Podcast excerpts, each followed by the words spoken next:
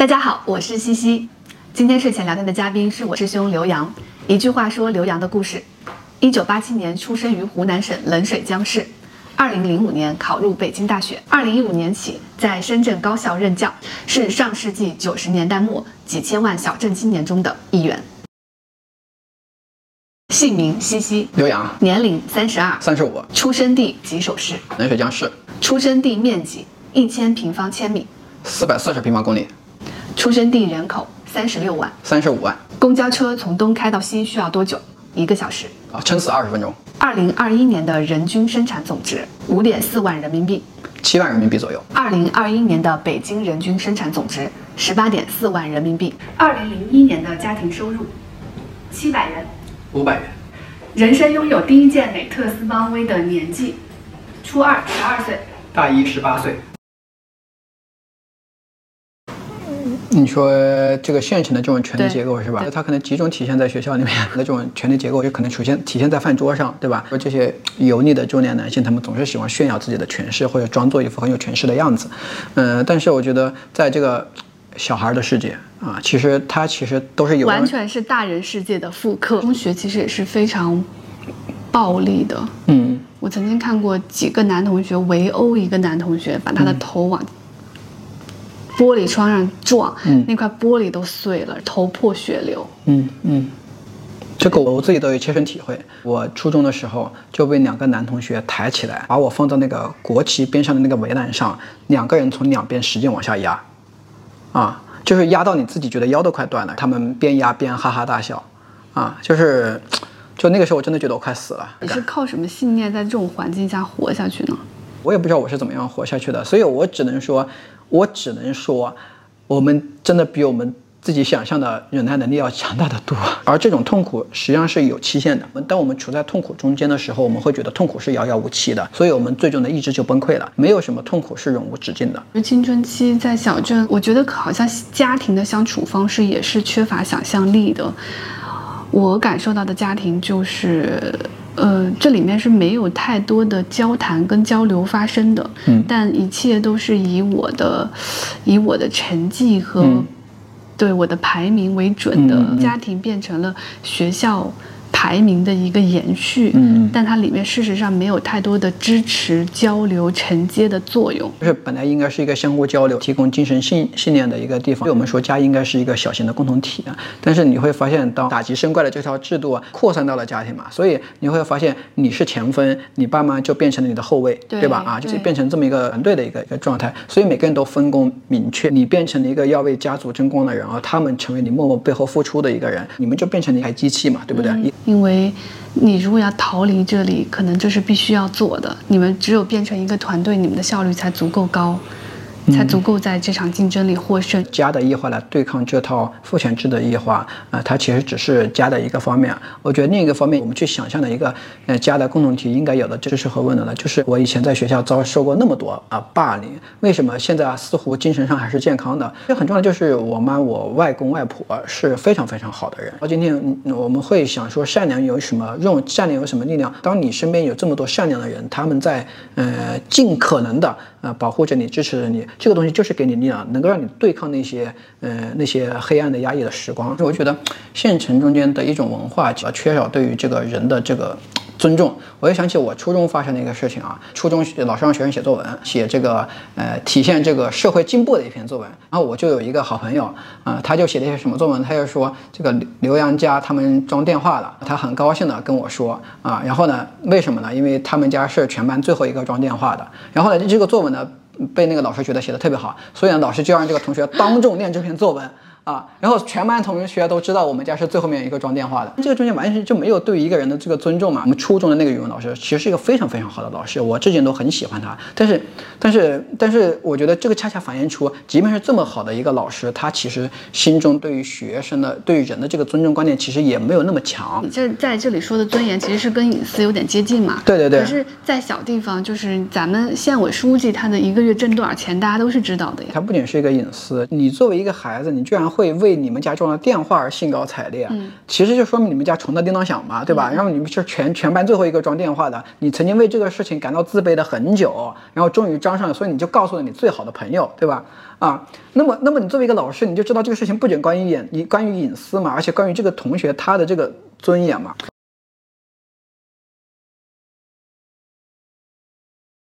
最近的那个朋友圈，周杰嘛，周杰他不是晒了朋友圈了，然后就被大家嘲笑嘛，嗯，因为里面有非常恶臭的官本位，嗯，我看到那个朋友圈，我就魂穿，就是我当年的青春期，魂穿香气，就他就是我最想逃离的那种最恶臭，我觉得最恶心的人。但是这种人，我觉得在小小城市或者小镇就是比比皆是。我不知道现在年轻人会不会好一点。我觉得，我觉得很难说，就那种文化，其实它跟年龄没有关系。你看周杰，周杰不是个年轻人，比我们还小啊。周杰是不是跟小镇的中年男人身上有某种共通性啊？绝对的呀。就这种共通性是什么？你可以给我描述一下吗？呃，就是装嘛，这核心其实我觉得是跟整个县城的文化是有关系的。我们知道整个现代社会依然是一个父权制的社会，对吧？嗯。那么县城呢是这么一个父权制社会的一个极端的一个缩影。就大城市它本身有非常强的抑制性，对吧？所以它没有显示出来。但是小县城它其实统治性非常强，所以它就把整个社会这种父权制的呃面目就暴露的非常呃直接。我从想象出来，最重要的一个任务不就是所谓的出人头地嘛？就是要做所谓的人上人，在那个。嗯，父权制之下，现成的等逻辑就是非高度等级化的，就是人上人，人下人。这种逻辑呢，呃，县城男性和县城女性是有一个差别的，因为他这个女性的身份，所以使他处于一个相对比较弱者的位置。一定程度上，他也没有能力，或者说主动放弃的在那条线性的路上往前走。但是男性不一样，男性他一定要在这个逻辑上往上走，他的目的就是去做人上人。那么，怎么样做人上人？你又没有挣大钱，你又没有当大官，对吧？那你怎么办啊？你就是。装嘛，然后通过各种各样的方式去显示自己优于别人，比如说打老婆，对吧？我们去，我们讨厌那种现成的中年男性，他的一个特点就是油腻嘛，对吧？油腻的核心不就是装嘛，就是装逼嘛，对吧？就是你自己不行，你非得装成自己很很牛逼的样子，然后你的目的是什么？你的目的不就是要踩在人家头上吗？但是我觉得也不能对现成男性一棍子打死。从小到大，我我的一些男性老师。我还是挺尊敬的，你能从他们身上看到某种乡土乡土的光芒。我就是想到一些男性老师，他们很像少年，因为这种。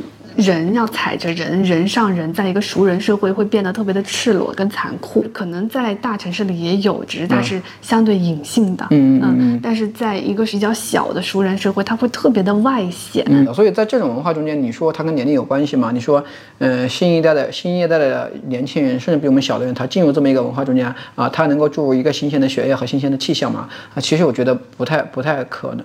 我倒是碰到过一些我很尊敬的基层的。公务同事，但只是说我看到周杰，我觉得非常失望。我前三十年人生当中有一个很重要的课题，就是洗掉自己小城市的土，我要变成一个洋气的人，洋气的人，要去练习英文口语，嗯，要去。呃，学习生活品味相关的东西，成为一个有礼貌的、非常有品味的城市人。Lady，嗯，对，且我会看不起很土的人。刘洋真的是我见到第一个，我觉得哦，原来土的人这么可爱的人。谢谢。刘洋对于我接受小镇青年这个标签是有很重要的意义的。好像你一直没有像我这样就就就去洗刷掉自己的。来历对，我觉得我觉得这个是能力问题。比如说我这个呃普通话带有一点方言的口音，对吧？我也纠正不了，因为你觉得是舒适的。那至少应该没有像你这么焦虑。我对乡土是有认同的。隔壁的寝室有一个来自于湖南的同学，我特别激动，我就握住他的手，哎呀，你好，你好，你好，你好。他当时震惊的他觉得我有病，你知道吧？我觉得自己是一个湖南人。我对那个地方其实，哎，是是挺认同的。可能是因为这个地方有伟大的传统。啊，就比如说有这个毛主席，有这个曾国藩、陈天华呀，呃，这样一些呃伟人的存在。你是一个很喜欢权力的人，一定是这样子的。这是小镇男性的特点吗？对，小镇男性应该是有非常浓的爹味儿的。是小镇青年从小镇来到大城市，是冲着冲着做人上人来的。我其实，在上上大学之前，我就没有出过冷水江。我可能就有一次去过长沙买教材。到了北京，我下了这个飞机呢，我就去坐大巴，边上就坐了个人，我就跟他狂聊天。我说：“哎，我们我们留个电话吧。”为什么呢？因为我觉得我我要干大事啊，啊 是吧？我是不是要积累一些人脉啊？到了北大也是这样子的，吃饭前面坐一个人，我就说，哎，你是哪的？呃你是哪个专业的？哎，然后说两句，哎，我们家给留个电话吧。洗澡都是这样啊，那个澡堂其实之前没有隔板的嘛，你是能够跟隔壁的人聊天的嘛？然后，然后我就说你是哪的？就已经陷入一种神经的状态，是不是很癫狂？一到学院，我就给班主任打了个电话，说我要当班长。当时还有一个想法，就是我要建一个五旗学社。毛主席呢，曾经他有一个话叫做“丈夫要为天下旗，立旗帜，教其友，读其书，创其事，做一个奇男子”。就是这个五旗，这个很就就就我知道你已经憋不住那个笑了，就是特别特别傻。我觉得呃呃，到到了北大，我的应该都是。呃，都是这个，都是这个傅斯年，都是这个罗家伦，都是这个胡适、鲁迅这样的人嘛，所以我才说要交其友嘛，然后一起干一番大事业嘛。虽然其实你不知道那个大事业是什么，但是你就觉得我操，先干了再说嘛，啊！但是你到后面你到发现你就一个人都没看到，你就特别失落。到最后面出现了什么情况呢？就当时我虽然贵为班长，组织了一次活动，但是我全程没有跟同学说话。因为我不知道该怎么跟他们说话，这个就是一个县城的人，他来到那个大都市的一个最极端的一个反应，就是，你你。就是当你所要去想象、所要去实现的东西突然变成了一场空之后，你就不突然不知道该怎么自处了。那就没有想象任何具体的东西，那可不就是一场空吗？对呀，现成提供那种父权制的想象，它本身其实是非常虚空的。就我要干大事，可是干什么大事呢？不知道。没有教会你任何的逻辑思考，就任何有效的东西，是教会了你一个抽象的梦。你就。朝着一个梦幻泡影奔过去嘛，最后那个梦幻它突然就破碎了，你就不知道到底怎么回事儿。就破碎的很好啊，这之后你才能开始思考反思。Definitely，一定是这样子的。如果你没有挨过，那你就完蛋了。那你没有挨过，你就被它吞噬了，就是心理或者社会性死亡的。你刚才那段经历真 真的是吓到我了，已经属于犯进中举了。犯进中举，你这个词特别准确。在我的这个成长过程中间，不管是从亲人还是从师长那儿，其实得到了很多的善意。这种善意很好的抚平了我内心的这种，嗯，来自于父权制的这种扭曲的东西。对，我觉得你很可爱，就是你可爱的地方，在我认识你的时候，你完全是一个不羞于展示自己来的地方的小镇青年。嗯，这跟我所认识的很多小镇青年都不一样。你展示了非常像一个人的地方。我们认识刚好也十十几年了，我是从那个时候才开始认真的思考小镇青年这个标签对我来说究竟意味着什么，我是不是需需要接纳这个身份？嗯，而不。是想就想尽办法让自己变成一个大城市的人。当你跟大地建立联系，当你跟具体的人建立联系的时候，他其实就会在无形中间帮你去抵消父权制对你的伤害和侵蚀。虽然我依然肯定身上有一些那个直男的东西。但是我觉得我应该没有直男癌，我应该是直男炎，不吃药自己能好，但是可能过一阵它会发作一下，啊，但是它肯定不是一个不可救药的状态。我刚来到大城市的时候，我我的感受跟你完全不一样，我感受到的是一种巨大的失落。站在北京的那么一眼望不到头的马路上的时候，你会觉得你对这个城市来说什么都不是。我去建立这种城市认同感的主要的方式就是消费，嗯，就我开始学会买衣服、化妆，呃，进入到消费文化。我最夸张的是。有一次去修眉毛是花了三百八十块钱，这么贵？呃，我能花三百八十块钱在三里屯修一个眉毛，那我应该就是一个大城市里里的女子了吧？还是我们回到那个问题，就是女性她就是处于一个劣势的状态，她需要不断的去想办法去建立自己跟这个世界的一个关联，而我们男性是天然跟这个世界有关联的，所以即便我是从一个小城到一个大城市，依然是在一条呃不断的争取成功的路上在走，无外乎说原来我在第一级，现在我到了。第二级，但你们在每一个地方都必须不断的去争争争征求自己的认同，因为这个不是你们的地方，这个不是你们的世界，所以你们要想办法去跟这个世界建立关系。这个中间说起来叫人上人吗？可能也不完全是如此。从小到大，像语文教材中间选的那些文章都非常非常好。那这些文章其实给我的一个观点就是，我做一个事情，我要为。我要为天下苍生谋永福，当然这个也很中二。但是呢，这种这种东西其实它跟单纯的父权制是不一样的。因为父权制的目的是说，天下人要为我所用。你读苏轼啊，什么江山之清风，山间之明月啊，先天下之忧啊，后天下之乐啊乐啊。你读这个《醉翁亭记》啊，这些东西其实都很好的让你让你的这种父权的威严变得柔软，把直男癌变成了直男炎，化癌为炎啊。那我接着你刚刚的话说，那我觉得。爱情其实是很多女性去建立跟这个世界联系的一个方法。因为当时我跟刘洋发生一个对话，我跟刘洋说，我一定要找一个有北京户口的男朋友。嗯，这个让我非常震惊。你当时为什么震惊呢？就是我觉得，爱情。不应该是因为爱情吗？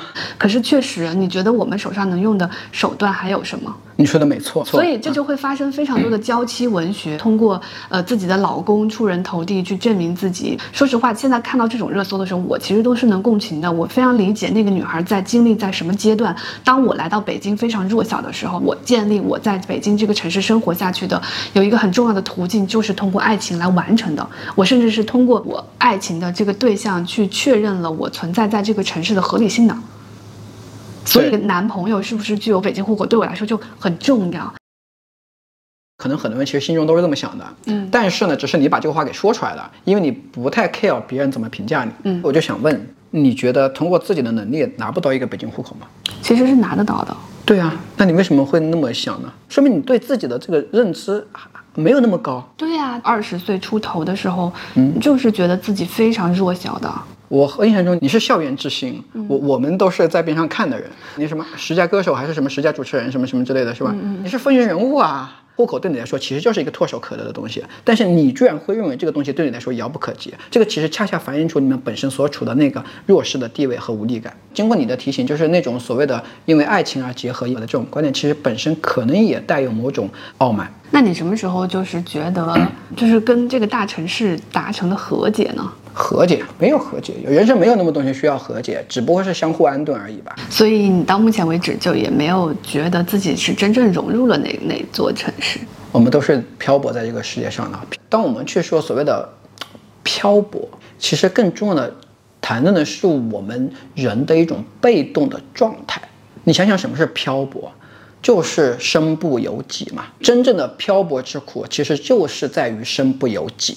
今天我们去感叹所谓的这个漂泊，它的本质并不是说我们在不同的城市之间动荡的居住，而是因为我们一直处在一个被动的一个状态，就是呃客体化的一个状态。比如说你是在呃奉命行事，你在按照一个既定的方式在那儿工作和生活。如果不这样工作或生活，就会有一套观念来 diss 你。但是抛开这个事情之外，当我们去说单纯的这种呃游牧式的生活，其实没有太大问题啊，嗯，没有和解，有什么和解？人生没有那么东西需要和解，只不过是相互安顿而已吧。我觉得你仍然拥有生活的这个主动性的，就是你你可以是漂泊，你也可以是游侠呀。新婚美酒斗十千，咸阳游侠多少年。相逢意气为君饮，戏马高楼垂柳边。你也可以这样的，我就觉得漂泊特好，那种归属感，就是它对于它跟地域之间的关越来越没有什么关系了。你去纽约，你不也喝星巴克吗？嗯，那。在跟北京喝星巴克又有什么不同呢？迁徙的自由并不是每个人都能拥有的，你就是一个流动的能力非常高的人，这个中间是存在一个阶层的差异的，这个我觉得可能是需要去正视的。再像你说的所谓的这个全球化的这种同质化，它其实也仅仅发生在一些全球性的城市之间，比如说像北上广深或者二线城市，可能跟西雅图、跟纽约、跟巴黎、跟伦敦是一样的，但是你再往下，其实又不一样了，对吧？啊，但是我觉得你你就是我想说的那种游侠的态度，你发掘到了这个中间。的空间嘛，一成为了一个侠客嘛，成为了游侠嘛。我曾经那么想逃离的，不就是众人的凝视吗？嗯很多人说漂泊之苦，是因为他感受到了在这个城市的孤独。嗯。可是孤独不就是我们想追求的吗？你所说的孤独实际上是解放。那这种解放从何而来呢？这种解放就是你成为一个被众人凝视的客体，一个物，变成了一个拥有自己创造自己生活的。主体人，我觉得挺好的，就是能够认识你。其实你很多的东西，其实在影响我。就是我会觉得，就是很多时候没有必要有那么多恐惧，干就完了啊。我觉得在游侠化的这个过程中间，是是受到了你的影响的。我的一生中间，其实受到很多女性的这种。间接或者直接的这种积极的影响，像我家里也没有家具嘛，我之前也做过一条视频是讲断舍离的。嗯，我觉得还有一个隐含的含义，我老公农村出来的，我也是小城市出来的，我们确实都做好了一个准备，就是随时准备转移去到下一个城市，然后重新打开自己的生活。我们甚至都没有什么家具，也没有什么衣物，没有什么身外之物，挺好的，主动做一个漂泊的人。在这个漂泊的过程当中，有一件事情其实蛮重要的，就是你的身份归属究竟由谁收留？小镇青年这个标签特。别特别好，我就把自己的自我认同收在小镇青年这个地方，我不需要任何城市在收留我。它当然是一个悬浮的概念，产生于小镇的青年通往城市的那趟绿皮火车上，它不存在于小镇，它也不存在于大城市。可是这个对我们来说就够了。觉得没有，是你自己收容了你自己。其实所谓的呃游侠，就是我不需要。别人或者别的某个地方来安顿我了，我把自己安顿在我自己身上，所以这个就是苏轼的嘛，说，呃，此心安处即吾乡嘛，把自己安顿在了自己身上，这个其实是非常非常难的，因为我们始终想要把自己安放在一个需要仰望的一个崇高的对象上。啊，但是很难的，就是我们怎么样把那个东西拉回来，重新安放在我自己身上。小镇最大的问题是什么呢？最大的问题是他没有想象力，只有那样一条不要命的努力奋斗来成为人设呢？这条线性的道路，对吧？它的原因，首先毫无疑问是跟我们这个物质条件是有关系的。我们会因为所谓的物质条件的匮乏，把这个事情想象的特别特别严重。正是因为没有想象力，才会不勇敢。其实我们想想嘛，勇气来自于什么？勇气来自于想象力啊。因为如果你你认为只有一条路，你还有什么勇气啊？但是当你突然发现，哎，我操，除了 A 之外还有 B、C、D、E、F，那这个时候你当然就有勇气了呀，对吧？你就会去选择 B、选择 C 嘛。这个就是我觉得大学教育最重要的一个问题，就是大学教育最重要的就是要培养一个人的想象力，尤其是对于那些从小镇来到。大都市的大学的人，其实最重要的就是要能够激发出他本来有的那种想象力。想象力是什么呢？就是除此之外还有别的。像研究生院采访，要送给毕业生呃几个字嘛？我送的是八个字，叫做“世界很大，不要害怕”。除了我们看的东西之外，一定有别的东西，它是一定存在的啊，只是我现在没有看到而已。你可以举个例子吗？比如说，你你觉得你一定要考上一个九八五，你才能够 survive，对吧？但是你发现其实人家他没有上大学，他去学了什么？动画呀，去学的什么技工啊，他其实生活也还不错的。你如果没有那张北京户口，你也不会一无是处。不一定要待在北京，不一定要待在深圳，我可以去别的地方，在别的地方我照样能够刀耕火种，开开辟我的王国和天地。其实都是一种想象力的恢复的一个体现。当我们觉得非此不可的时候，实际上背后就是没有想象力嘛。你在大城市有那种想象中的他者吗？比如说大城市的孩子，好像没有。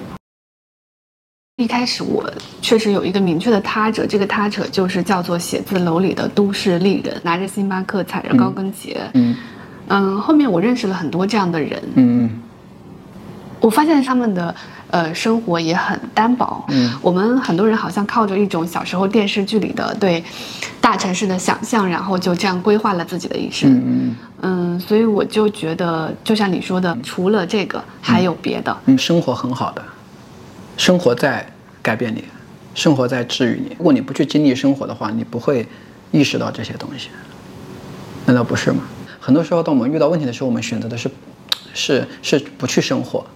啊，但是其实，在这种情况恰恰就是你应该去生活，生活中有很多的可能性，这些可能性就会治愈你，会改变你。比如说，你感觉很郁闷的时候，其实你出去走走就会发生不一定不不一样的想法。然后，当你生活处在某一个停滞的状态的时候，当你一定要费劲往前走的时候，当你去经历生活的啊，生活就是你的良药。你这辈子会一直生活在大城市吗？嗯。不知道呀，一辈子的事谁知道呢？但是漂泊肯定是我们这一代人的一个啊一个命运啊，呃，漂泊其实它就是想象力在空间上的显示而已。我们从时间跟空间上应该都是，就是这种现代性的时空的压缩性最极致的一代人，花了三十年的时间就从一个农村穿越到了。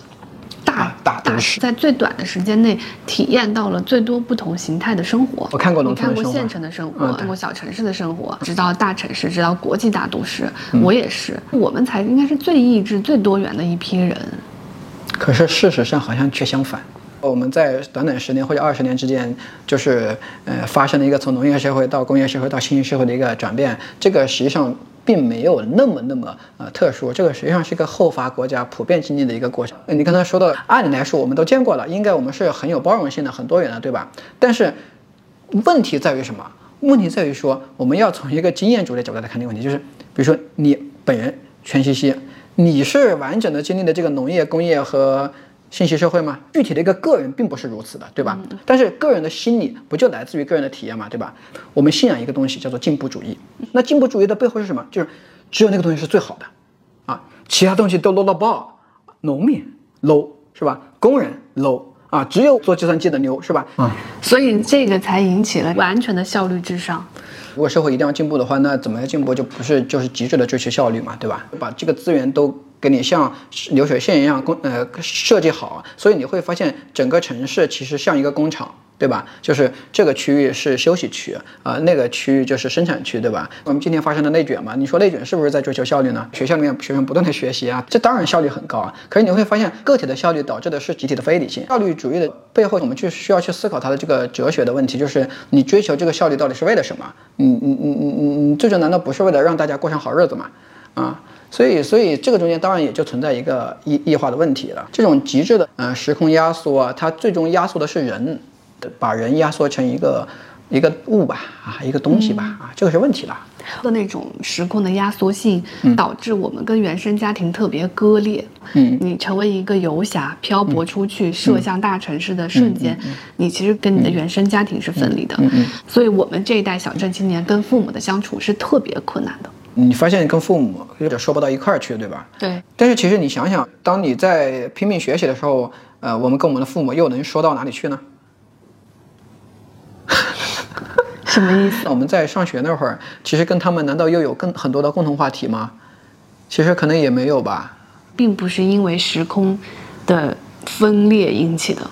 更重要的是一个代际的差别。说你熟悉大城市，你知道怎么坐地铁，你知道怎么样查高德地图。我们的呃长辈他们常年生活在县城，他们可能没有这个技能。在这个情况下，其实就形成了有力感和无力感的差别。但是有时候你想想啊，这种习得实际上就是跟你的语言环境了嘛，因为你一直生活在一个外语的环境里面，所以你外语很好，并不是这个东西有多么容易学，而是因为你有一个很好的学习环境。同样的，你知道这个大城市怎么样生活，其实并不是因为你有多聪明，而是因为你在这个大城市待了很久。当我们碰到长辈的时时候呢，我。呃，我我们就会觉得哇，这个东西这么简单，怎么你也不会啊？更悲哀的是，他们也这么觉得，他们也觉得这么简单的事我怎么不会啊？所以他们就会觉得自己蠢，自己笨。这个如果是在一个烧煤火的时代，煤火灭了，你知道怎么样重新点燃它吗？你也不知道，对吧？啊啊，但他们就会知道呀。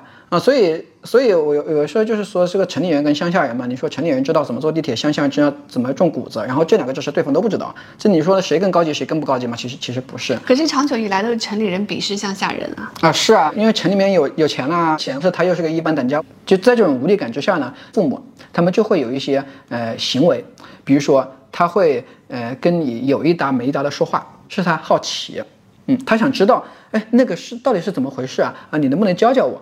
比如说，我妈就经常要我教她怎么样用智能手机。那另外一个方面呢，就是，呃，因为她感觉到这种 powerless 这种无力、这种效能感的这个低落。我外婆每次一回家啊，就夏天啊，她就会说：“你穿个短裤能不能啊？啊，我给你找条长裤出来呀。”这个话会说十遍。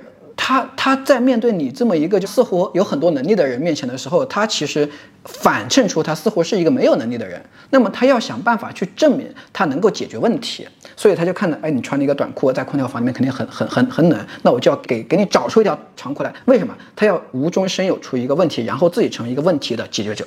啊，就很很很很很很简单的嘛，都是他们那种呃无力感的体现。这种无力感其实确实就像你说的，它跟现代社会有关系。过去呢，其实是一个前域社会嘛，就是老年人教导年轻人。那今天我们会看到，就是很明显就是一个年轻人教导老年人的后域社会嘛。长辈他们相对而言是自我效能感比较低的。前几天我妈就说我，她就说我现在很多行为让她觉得她否定了她这辈子。嗯，就因为我经常。跟他说你这样很蠢，你这你怎么连这个都不会？嗯嗯，我觉得不应该这 这样说。我就我就说，因为你已经五十七了，而我已经三十多了，所以现在对这个世界了解的更全面的信息搜集的更全的就是我。你不要再在意在我面前的尊严。我是觉得家不就是一个互相包容的地方吗？如果我们按照呃开公司的方式去处理它，那还要它干嘛呢？就是比如说我我外婆非得给我找出一条长裤来，我也确实有点烦，但是我觉得可以忍一下吧。我觉得家就是一个需要需要有所忍耐的地地方。每次当我要做出一个支持我妈的行为，是必须要一要干掉她的那个经验，而承认我这个经验，我才能支持她。呃呃，比如说跟医学相关的事情，啊，是我必须要向她验证，就现代的西医临床经验一定是优于就是古时候的中医的。偏方的，我自己也知道，这样去解决是非常残酷的。你说我晚上睡觉之前，我会不会觉得很不安？我会觉得很不安。嗯，但是我好像没有找到其他的办法。似乎也是一个无解的问题，对吧？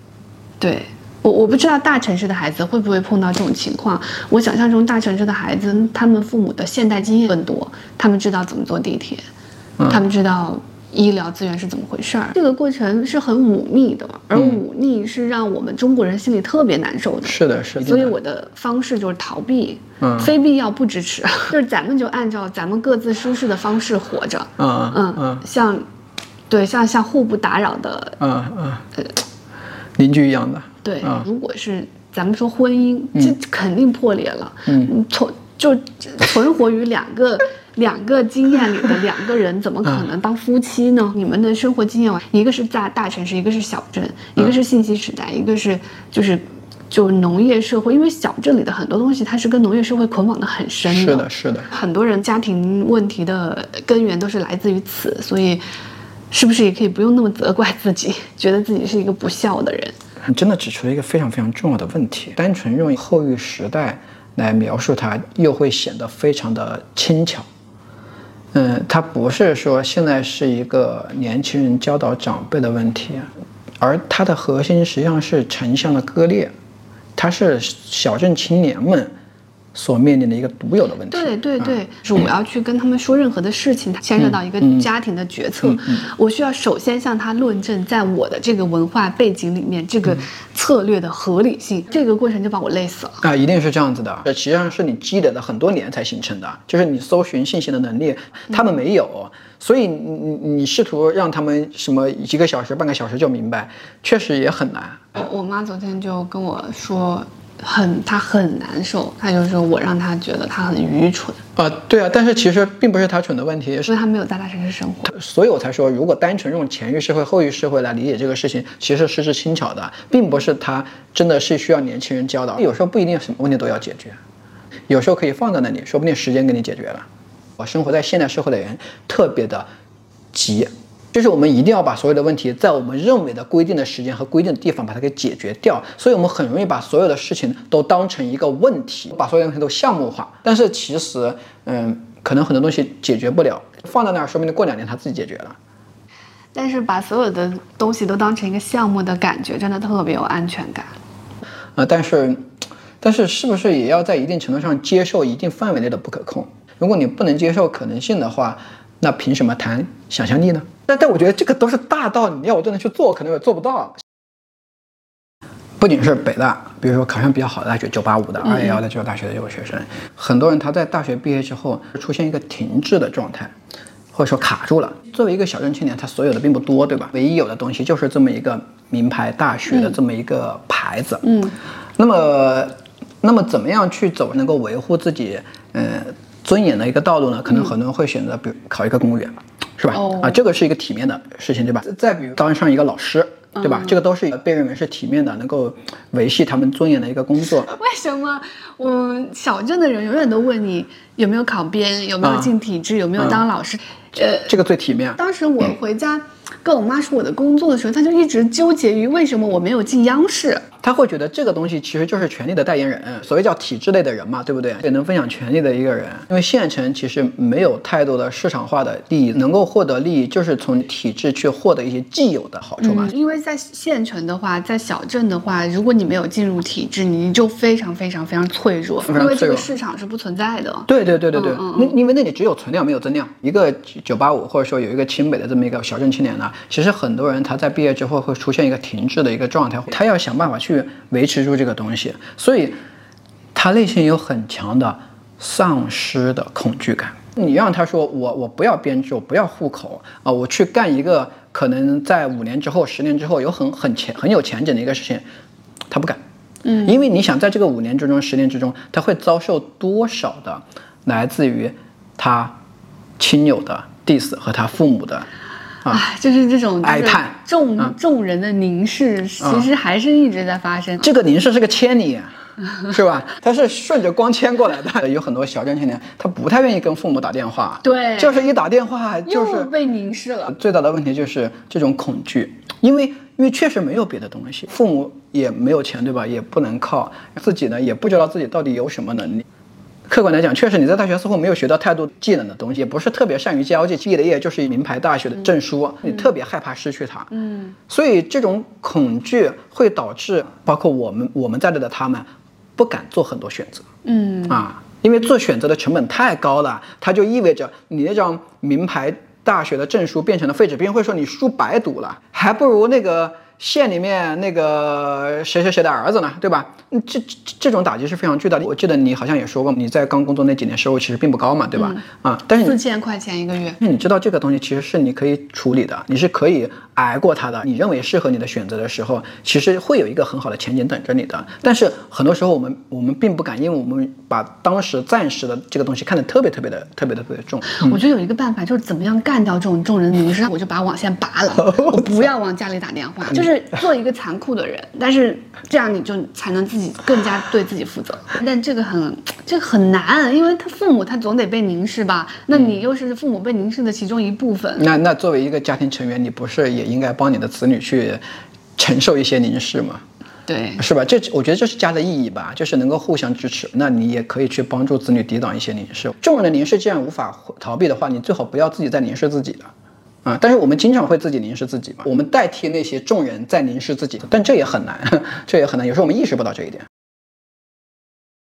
毕业之后，有很多男性他可能就回老家了。其实，嗯，有很多女性她就算没有得到机会，她可能会在大城市再多撑几年，因为婚姻是让她在这个城市安身立命的另外一条。路吧。我作为一个冷水家男的，我要娶一个楼底的女的；如果我是一个楼底的男的，我要娶一个长沙的女的。我 我没有我没有想过这个事儿。我们的想法很简单，很小的时候可能就是想找一个好看的。高中、大学那段时间，文章写得好的女生，哎，我特别喜欢。嗯，等到现在呢，我觉得在发生一些变化。什么样的人是一个呃你喜欢的人？这个是在不断发生变化的。我现在其实会喜欢那种我欣赏的人。他是独立的，你是充满着人格的，但是我觉得这个比较个人化了啊。但是，但是我当然，我自始至终都喜欢好看的女生。我觉得贯穿你们小镇男性成长的，就是一个线索，就是权，就是权利啊。而贯穿小镇女孩成长的线索是逃离和自保。嗯，我们根本就不奢望任何权利，我们只求自己能活下去。如果是小镇青年来到大城市，毕业之后留下来更多的一定是女性。嗯嗯，一定是女性，因为我们不愿意回去。对，回去就是没有出路。你这个真的是给了一个提示，就为什么现在所谓的这个品牌，它都试图针对女性，嗯，就是因为你们我们无家可归。啊。好悲我们不可能再回到县城，因为我们是从那儿逃出来的。但你们并不是逃离，你们是为了更多的征服和权利，然后走到了外面的，随时可回去。我们逃离出来了之后，至少我们获得了平等，获得了离群所居的活着和自保下去的权利。都市成了女性的避难所。对，所以在所以在都市才会有这么多女性。所以在都市相亲的时候，女性去女性去看男性的简历是要收钱的，男性看女性的简历是免费的。为什么聊小镇青年最后变成了 男性批判？接下来二十年，高等教育的扩招仍然是基本国策，应该还会有数以千万计的。小镇青年通过这个方式从小镇、从县城流动到大城市，所以你对他们的建议？我们刚才聊的所有的问题呢，其实都是在围绕着父权制的凝视在展开的。这种凝视给我们带来很多的痛苦，但是有时候我就在想，这种痛苦其实有一部分是我们的自我凝视带来的。如果众人的凝视无法去避免，我们至少要尽量减少对自我的凝视。第二个呢，我们是不是呃不一定要把众人的凝视？想的那么之严重，人生很多时候不是什么事情都需要去呃和解的，有时候你去强行想要去解决它，强行想要去和解它，反而会制造新的问题。第三个呢，我觉得是一个很重要的东西，我们需要想办法去重新恢复自己的想象力，不管是学校教育、社会教育还是媒体教育，其实我们都嗯。呃处在一个线性的等级制的有毒的社会化之中，我们的想象力其实被这个东西所压抑了。大学教育最该做的事情就是激发我们本来有的想象力，而当你有了想象力之后，你才会发现别的可能性，你才会愿意去对抗那些呃曾经让你感到恐惧的东西，以及开创你自己的一个天地。所以，我我我其实最终其实想说的，嗯，是八个字，就是呃，世界很大，不要害怕。其实我们所拥有的能力。远远超乎我们的想象。反正我我我对学生也是这样子的，我始终是不希望给他们规定什么东西。我的逻辑是尊重啊，然后鼓励啊，支持，因为我觉得他们自己有自己的能力的，不需要你去教导他们怎么样做人。你唯一能做的就是，嗯，不要去折磨他们，让他们自己有一个安静的、呃合适的环境，自己成长起来就可以了。小镇青年是一群非常有价值的人，他是怎么来的？他将会嗯到哪里去？他面临的怎怎样的困境？其实就是像这条视频里梳理的这这样。我想清楚了这个之后，好像我对我自己的看不起就消失了。嗯，但我觉得自己看不起自己消失之后，最大背后更大的价值是，你就不会看不起其他的小镇青年了。那小镇青年，小镇青年跟小镇青年之间也并不是竞争者，我们都可以在这个城市里。很好的活下去。城市它最大的好处不就是它比县城的可能性和容载量更大吗？嗯，所以这个城市完全容得下我们所有的小镇青年。当我们自己看不起自己的时候，其实我们是代表着别人看不起自己，也是我们用别人那套眼光来观察自己。那么怎么样？呃，回到一个自尊自重的一个状态，就是我们意识到了，我们应该用自己的眼光来生活。我们既不再凝视自己，也不再凝视他人。那我在就这个就就告对就告一段落了吧，当做结尾。我觉得我作为一个小镇女孩来北京这个城市，有一个标志性的事件，就是我碰到强奸犯。嗯，我在某一天，呃，下班回家的地铁，然后回到小区，因为当时还。收入很低，所以租在一个比较老旧的小区里面。我突然感看那个地上的影子，怎么有一个影子贴的跟我这么近？这个问题刚进入我脑海的时候，我突然就感觉到有一个人顶着我的腰。我一回头发现是一把刀，然后这个人就用那把刀顶着我，把我拖到了旁边的小树丛里面，就企图来实施强奸。那个时候我真的非常的害怕，其他的细节我都已经不记得了，但是我有一个，嗯。脑海里的概想法就是，我宁愿死也不要被强奸。就这么简单，所以我一定要跟他搏斗。但这个时候，我又想起了当时看过的犯罪心理，说有很多人都是激情杀人。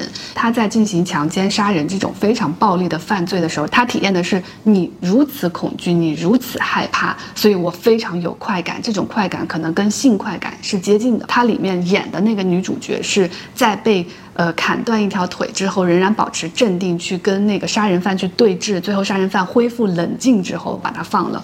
所以我这个时候很冷静的说：“我说你碰到了什么问题，告诉我，跟我聊一聊。”我反复的，就是狠狠的盯着他，跟他说这句话。慢慢的，他真的冷静下来了。他就突然哭了，然后就开始跟我说他的遭遇，比如说他为什么出来要强奸别人呢？